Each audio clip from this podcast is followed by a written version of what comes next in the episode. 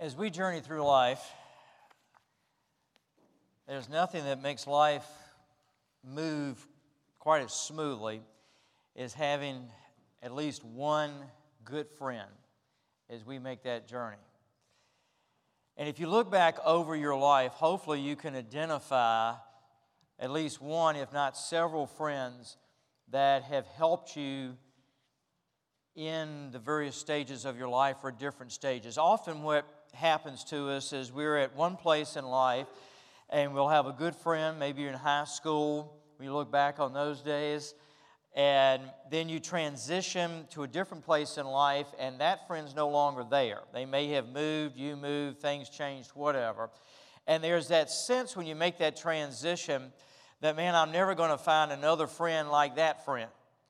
And yet, in that different transition in life to that different place, you come across a new friend is maybe somewhat different from the other one, but they just fit where you are at that place in life perfectly. And you fit where they are in life, and so the transition is a transition, but you continue in that journey of friendship with a different person. I know when I was coming along, I had some good friends when I was in high school. Didn't think anybody could ever replace them. And then I got to college and made some really dear friends in college that uh, were just perfect for that time in my life and those transitions have just sort of continued. But that's sort of where the disciples were with Jesus. Jesus had walked with them for three and a half years, and they had spent all kinds of time together. And they had gotten super attached to him, him to them. And Jesus knew that crucifixion was coming, the resurrection, and then he was going to ascend to the Father. And he knew that one of the big questions those disciples were going to have is once he's gone, how in the world are we going to continue? Nobody can take his place. And so, what Jesus does is he sets the disciples down the night before he's to be crucified, and he begins to tell them about the Holy Spirit and to say to them, This is who's going to take my place. This is the next friendship you're going to have. And he is more than adequate to do the job, and I want to tell you how he's going to be adequate to do the job. So if you turn with me in your Bibles to John's Gospel, chapter 14. John's Gospel, chapter 14. We've been looking since the first of the year at the ministry of the Holy Spirit in our lives and in the life of the church from the book of Acts. Now, through Easter, we're going to look rather at the ministry of the Holy Spirit through the teaching of Jesus. What does Jesus show us and teach us about the ministry of the Holy Spirit in our lives, in particular as he is preparing his disciples for the crucifixion and then his ascension to the Father? And he's going to, we're going to move in a little bit different light, looking at the teachings of Jesus here and how he's preparing the disciples to live without him physically being there, but how he's also preparing them to receive the ministry of the Holy Spirit. John chapter 14, and we're going to begin with verse 15. John chapter 14, beginning with verse 15.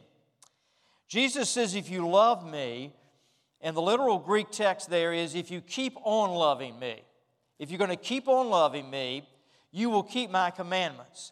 So Jesus is saying, the way we demonstrate that we love him is by keeping his commandments.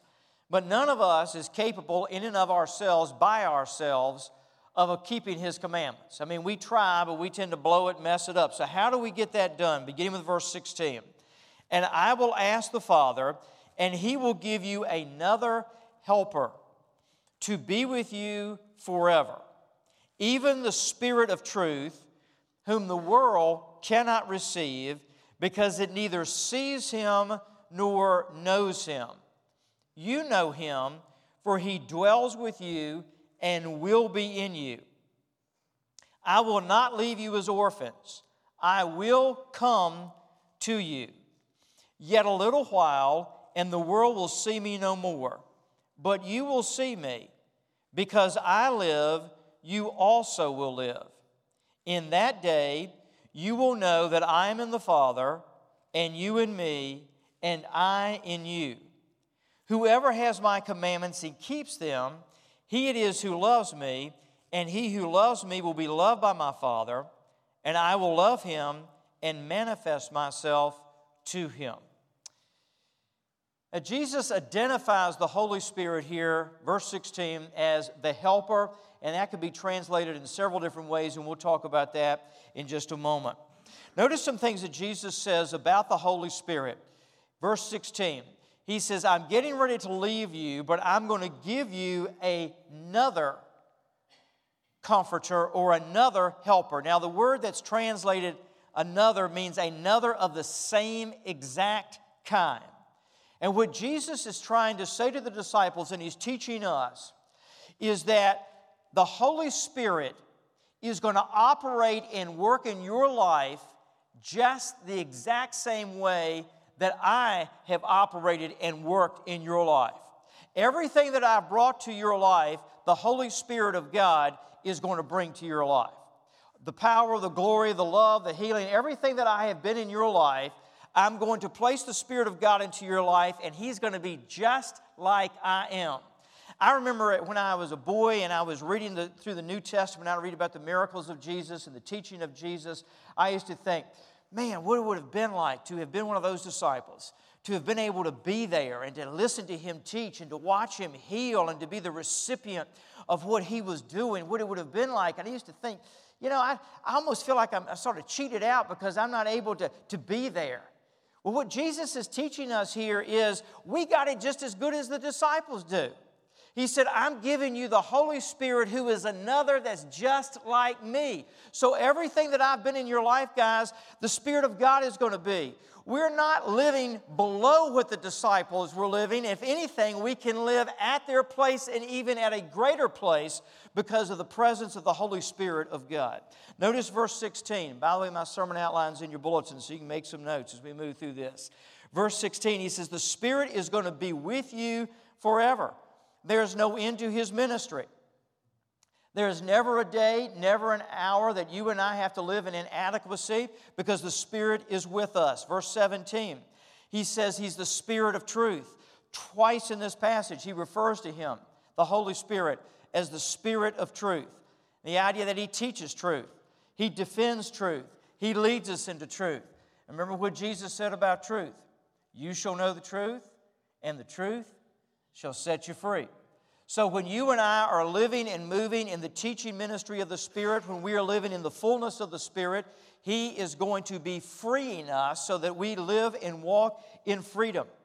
Verse 17, it says, The world cannot receive Him. This world is helpless to know God, to understand God. We get God all messed up and confused when we do not live in the truth and the ministry of the Holy Spirit. But he says the world cannot receive him. We can only receive him as Jesus gives him.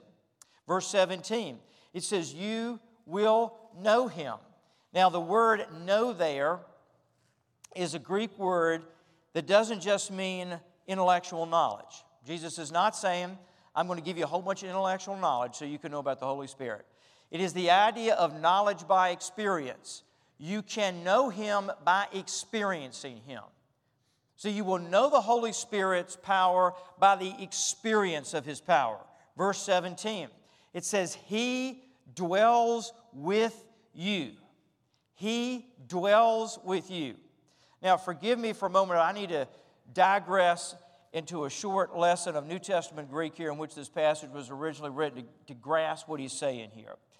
The word that's translated in our English Bible is dwell is in what's called the timeless present in Greek. And this is the idea of it. First of all, it's timeless. He's going to dwell in you every day, He's going to dwell in you forever. There is no end to His dwelling, but it's always going to have a present tense about it. In other words, you don't have to live talking about what the Holy Spirit used to do, like He doesn't do it anymore. You don't have to live talking about what we hope and plan and pray the Spirit is going to do someday. He is timelessly present. He is as much present today and at work today as He was yesterday, and He will be as much at work tomorrow as He is today and He was yesterday. Timelessly present. Now, what does that mean for us? And remember, we talked about this that everything that God talks about when it talks about the work of the Holy Spirit is not just for individuals, it's even more focused on the church. One of the tendencies that we tend to have, particularly those of us who've been around for a few decades, if we're not careful, we like to talk about what God used to do, how great it used to be how the Lord used to work and used to move. And we use all these past tense verbs. And after a while, we lose any expectation of what God's going to do today or what God's do, do tomorrow. And we talk about everything like God did it yesterday and He couldn't do anything new today if He wanted to. But the timeless present ministry of the Holy Spirit means that the Spirit of God is at work as much in 2018 as He was in 1918, as much He was in 1818 or 1718. And we learn the lessons from the past, but we do not live with any less expectation of what He will do. You see, the issue is not that God's not at work, we're just not discerning what He's doing, we're not in touch with what He is doing. This past week, we saw the homegoing of Dr. Billy Graham. And I remember growing up as a boy, and people would say, Billy Graham's on tonight. Billy Graham's on tonight. And in our house, that meant that when Billy Graham came on at 8 o'clock at night, everything else in our house stopped at 8 o'clock at night and we watched Billy Graham. And I, have joked that, you know, the, when he got finished preaching, if you were saved, you got saved again, just for the sake of it. You felt like you needed to get right with God no matter what. And God had his hand on Billy Graham and used Billy Graham in a powerful, powerful way for many decades. But there's been a question over the last few weeks that with his death, an era has ended. Well, the era of his life and his ministry on this earth yes, has ended. But the era of the work of the Holy Spirit has not ended. And we do God a tremendous disjustice when we say because a Christian leader or a certain era of the church's life has passed, that it's all over and done with. It may be that an earthly journey has finished for a Christian leader, but the work of the Holy Spirit of God continues. Do you realize that God was working through people before Billy Graham was ever born? And God will be working tomorrow when we've passed off the scene. What we need to do is not concentrate so much on individuals and on certain eras, but concentrate and look for and pray for and expect the work, the ministry, the outpouring of the Holy Spirit. But let me give you one idea. When you read through Scripture, God doesn't do stuff the same way over and over again, He loves to change stuff up. We get all tore up about because, you know, God's not doing it the way He used to do it, or things aren't happening the way they used to happen. We're not doing church the way we used to do church. God is so creative. Look at nature. He didn't just create oak trees, He got oaks and pines and poplars and the whole bit. When God works in His church, when God works through His people, He does it with creativity, and our job is to discern the creativity of God and move with Him. Notice verse 18. He says, that the Spirit of God is going to be, verse 17, I should say, where? In you. Where's the Spirit? In you. Say it with me. In you. Now, the reason I'm emphasizing this is because we don't need to pray for the power of God. We need to pray for a release of the power of God that's already inside of us. I don't need to pray for the power of God to come down. The power of God came down at Pentecost. I need to pray for a release of the power of God by the Holy Spirit that's already inside of me. Same thing with knowing the direction and leadership of God. I got an iPhone like a lot of you all have got, and I got Google Maps on my iPhone. In my iPhone, when I get in my car, I've got everything in my phone to go wherever I need to go, even if I don't know how to get there. If I just operate the phone correctly. Now, granted, that takes a miracle from God for me to operate the phone correctly. But if I will operate the phone correctly, hit the Google Maps and bring it up and hit the right buttons, etc., I can go basically wherever I need to go. I don't need to leave my car I don't need to go to AAA and get a map. Got it right there on my iPhone. And, folks, the Holy Spirit of God is like God's Google Maps or internal GPS that He has placed inside of us to know and to understand and to live the will of God. When we talk about, I need to know the will of God, our church needs to know the will of God, it's not like it's way up in heaven somewhere and we got to pull it down. We've just got to get in touch with the Holy Spirit of God who is inside of us. And when we do, He will begin to show us and teach us and lead us where the will of God is. Notice what He says in verse 18. He says, I'm not going to leave you as orphans, desolate, helpless. I'm not going to leave you out on the street. He says, I'm going to come to you. The insecurity that we so often struggle with in our relationship with God is due to two things Satan's lies. The Lord's not there, He doesn't love you, He doesn't care about you, or we're just not listening to the Lord. If I'm not listening to Him say, You belong to me, I've placed the Spirit of God in you, I'm going to feel like an orphan and act like one. But if I'm listening to the Spirit of God, He's saying, You belong to me. I am in your life. You are precious to me. I'm right here beside you. Now, notice in verse 16, He says, The Holy Spirit is going to be another, just like me, helper. If you look in your notes in your bulletin, that word helper can be translated basically three different ways. It's got three nuances of meaning advocate, revealer, and comforter. So let me go through those. First of all, the idea of him being our advocate. It was a word that was taken from the forensic world of that day, and this is how it worked. In Greek culture, when you went into a court of law, it was very characteristic that you brought along what was called an advocate or a paraclete, which is what the word that's used here, Jesus uses here. Disciples would have understood what he was saying right off the bat.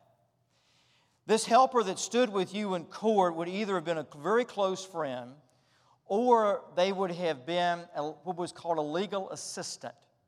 And they would have stood with you in court and they would have spoken on your behalf to the judge in the courtroom. And that person was called your paraclete, translated your helper. Now, let me sort of take the Greek courtroom and translate it into how it functions in our legal system. Let's say that you are brought up on charges and you are guilty as charged. Okay, you got a bunch of felonies against you and you are guilty as charged. And you go into the courtroom and you cannot afford an attorney. So, in the American legal system, they're going to assign you an attorney. So, you're going to get a defense attorney to work on your behalf. So, you walk into the court you stand there before the judge. You got all these charges being read against you. As the old saying goes, you up the creek without a paddle.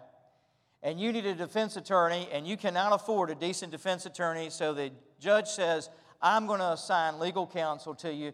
This attorney is going to become your attorney. That's sort of the idea here of the advocate. Now, this is what Jesus is saying, and I want you to catch this and sort of roll around in it for a while, okay?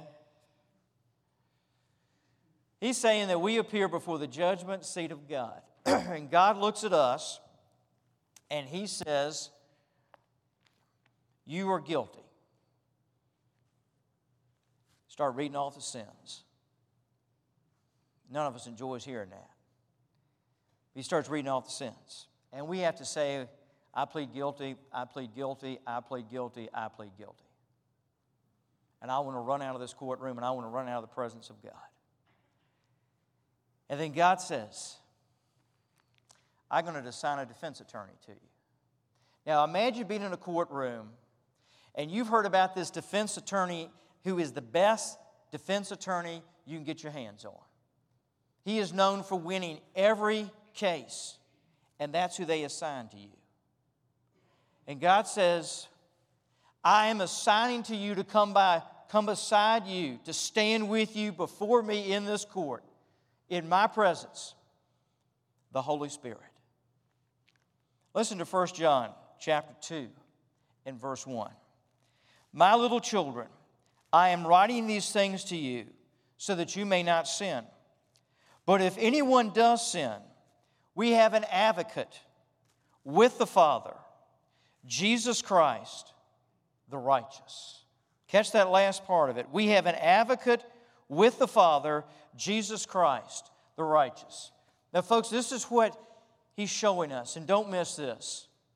We stand in the presence of God, guilty of every charge that is brought against us. And God assigns the Spirit of God to stand there as our defense attorney in the presence of God. Couldn't ask for God to give us anyone any better. And the Spirit of God says, Father, they are guilty as charged. There's no doubt about that. But I want to plead on their behalf, and this is what I want to plead on their behalf that every sin that they are charged with, that they are guilty with, has been nailed 2,000 plus years ago to the cross. Every sin. And your son took their sin, took the punishment for their sin, took everything that he had to take for their sin. And they are now innocent not because of what they did, but because of what Jesus did on the cross. And three days later, Jesus, your son, rose from the dead to sign, seal, and deliver their innocence. That is what the Spirit of God says. So the next time you go into the presence of God and the devil gets up in your face and says you're too sinful for God to listen to you, stop listening to the devil and yourself and start listening to what the Holy Spirit is saying in the presence of God to the Father. That is the idea of him being our advocate. Next, he is the revealer of Jesus. John chapter 15 in verse 26. John chapter 15 in verse 26. But Jesus teaching here, but when the Helper comes, whom I will send to you from the Father, the Spirit of truth, who proceeds from the Father. Notice this next phrase He will bear witness about me. He will bear witness about me. Jesus is saying, I'm going to send the helper to you, the Holy Spirit. Spirit of truth again. He's going to teach you truth. And what's he going to teach you about? What's he going to focus on? He says he's going to teach you about me. He's going to bear witness about me. In other words, this term witness means he's going to look at me, he's going to experience me, he's going to learn everything he can about me, he's going to take all that I am and he's going to turn around and he's going to bring it to you, he's going to teach it to you, he's going to reveal it to you, he's going to show it to you, and you are going to experience me through his ministry. He is the revealer. He's going to develop a relationship between you and me. That is his task. Folks, I want to submit to you that I believe that, Jesus, that the Spirit's ministry of revealing Jesus to us is the most, perhaps the most needed ministry of Jesus we have, and at the same time, it's often the most ignored ministry that He has. Because we come to the Lord and we say, I want you, Lord, to forgive me my sin. And I want forgiveness. And Lord, I need you to clean up this mess. I need you to clean up that mess. And God, would you come in and clean up my messes for me? God, would you get me out of this jam? But we never stop and say, Spirit of God, would you teach me about Jesus? Would you show me more about Jesus? Would you help me to experience more of Jesus? Would you help me, Lord, to, to just be more in love with Jesus? My grandmother was a great cook. And she had some specialties like all grandmamas have. She made a coconut pie that I mean, just to smell that thing would make your mouth water. And then when you sunk your teeth into it, oh, it was something else. She could fry chicken. Mmm. I have a meltdown thinking about her fried chicken. And she made the best coleslaw I've ever put in my mouth. I mean, she just knew how to do the coleslaw. When my grandmother died, because these recipes and the family tradition of eating these recipes was so important. Uh, we made sure that we got her recipe box and we kept those recipes. And if you pull those recipes out, you'll see all the ingredients. You know, that pie, the eggs, the flour, the coconut, uh, etc., that went into that pie. So you read those. But if you just sit there and read the recipes with the ingredients, I mean, it gets you excited and you enjoy it. And you think, man, I bet this thing really tastes good.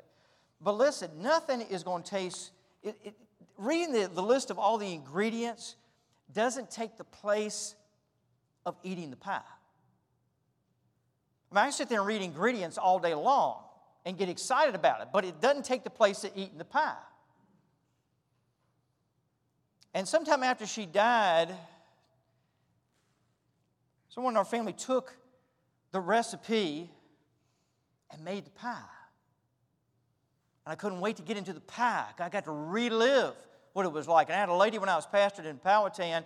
I don't know how she did it, but she had a coconut pie taste so my grandmama's. And the first time I was at a senior adult event and I bit into that pie, I almost started crying because it was like, oh, this is my grandmama's coconut pie again. Let me, now, why am I telling you this? Let me tell you this. Getting ready for lunch. Now, one of the reasons I'm telling you this, if any of you ladies out there would like the recipe, you can make me a coconut pie, you know. I'm just joking.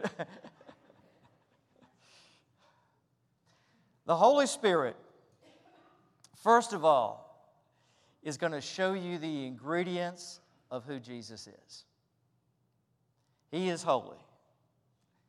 He is the love of God. He is the manifestation of the glory of God.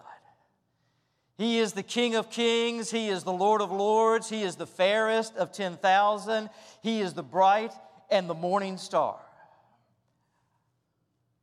I mean, you name it, and that's Him. You can take Genesis and go through Revelation and point out every place and who He is. He is the creator in Genesis.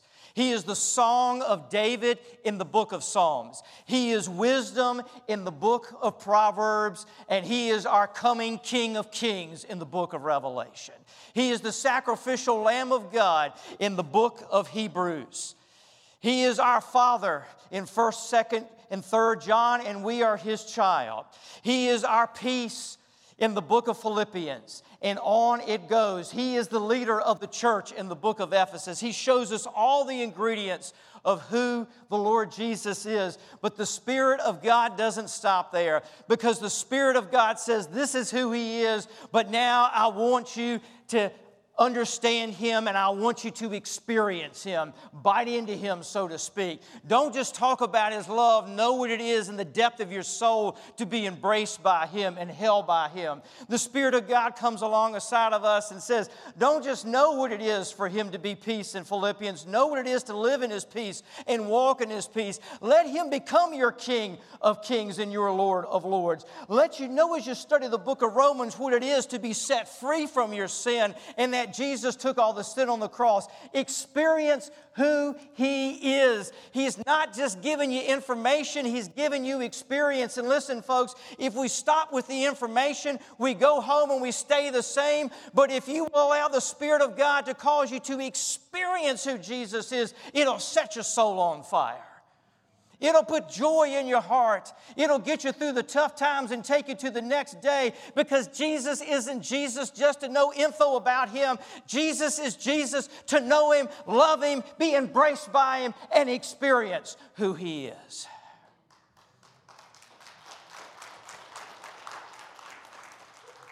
He's the advocate, He's the revealer, and finally, verse 16, He is the comforter.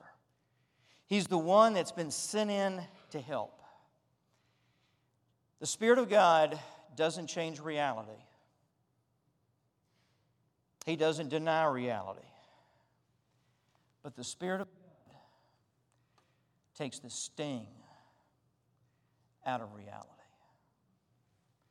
The Bible says, O death, where is your victory? O grave, where is your sting? The Holy Spirit takes the sting out. He's not going to take reality away and He's not going to enable us to live in a denial of reality, but He takes the sting out of reality. You see, the reason so often we deny reality, we run from reality, we don't want to face things, is because that, that sting is there, that, pain is there, that, that thing, it just, it just stops us cold in our tracks. And what the Spirit of God does is He says, We're going to face this. And we're going to face this together. But I'm going to take the sting out so you can face it. It's going to be tough. Not denying that. But I'm going to take the sting out so that we can face it together.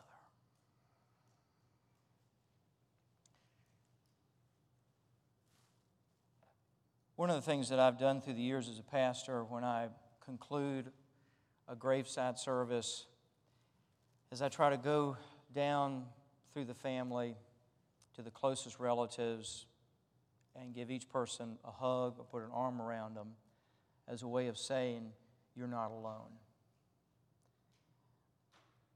And I watch as I step back after those moments of how family and friends will gather around and put arms around them and say, you're not alone.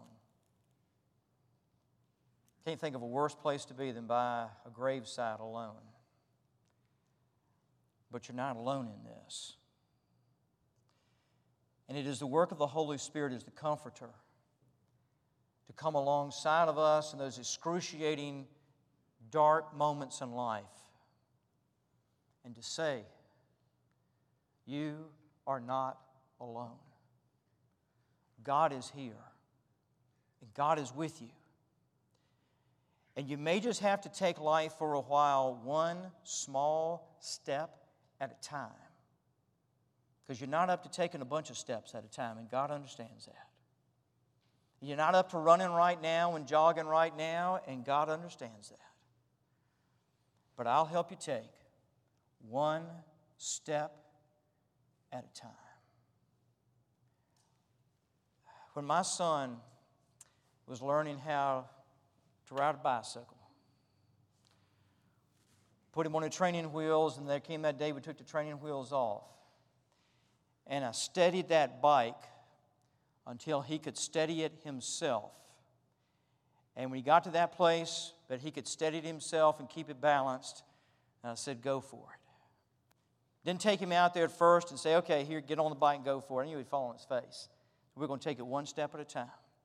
And the Holy Spirit of God, as the Comforter, says, You're going to ride through this, but I understand you need training wheels on for a while. Then it's going to come the day I'm going to take the training wheels off and I'm going to steady your life as you go out. And then there's going to come the time that you're going to be ready to go. And I'll tell you when that time comes. You got to believe me and trust me. And then we're going to let you start moving. But I'm going to be with you all the way. And I'm going to be cheering you on when you start launching on your own. Just listen to me and know that I am right there. And you see, when Jonathan finally started biking on his own, and he took off that first time, he did that knowing that we were right there as his parents. And the Holy Spirit, as our comforter, says, I'm right there beside you. If you close your eyes with me, bow your heads. I've talked about the Holy Spirit today as an advocate, the one who stands before the Father and pleads your cause. It says the way is open to God the Father by the blood of Jesus. Your sin is forgiven. Talked about the Holy Spirit as the revealer of Jesus who teaches you about Jesus and causes us to focus on Jesus and experience Jesus. And we just talked to him about being the comforter, the one who walks with us and doesn't deny the tough times in life, but he does take the sting out.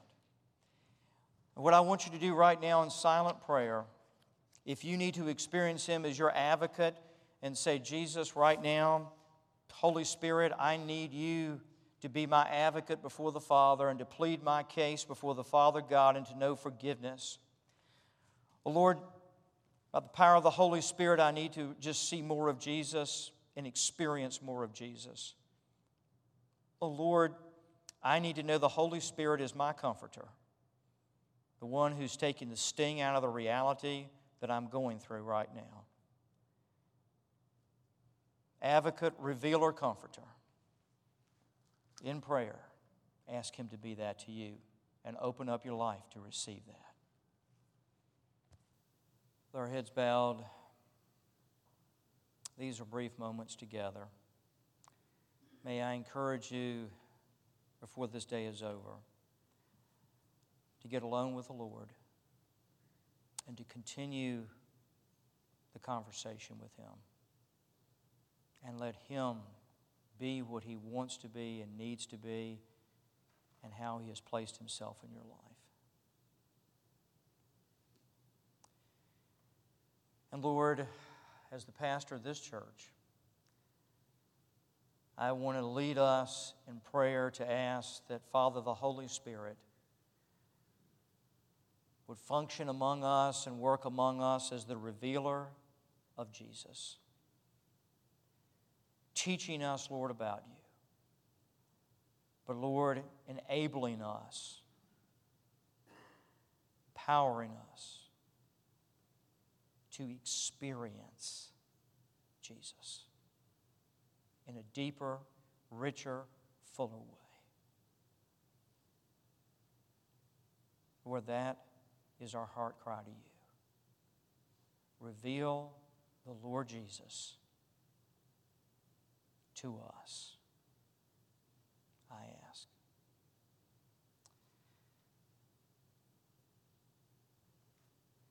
Now, with our heads bowed and our eyes closed, if you are here today and you need to give your life to the Lord Jesus Christ, come to know Him as your Lord and your Savior.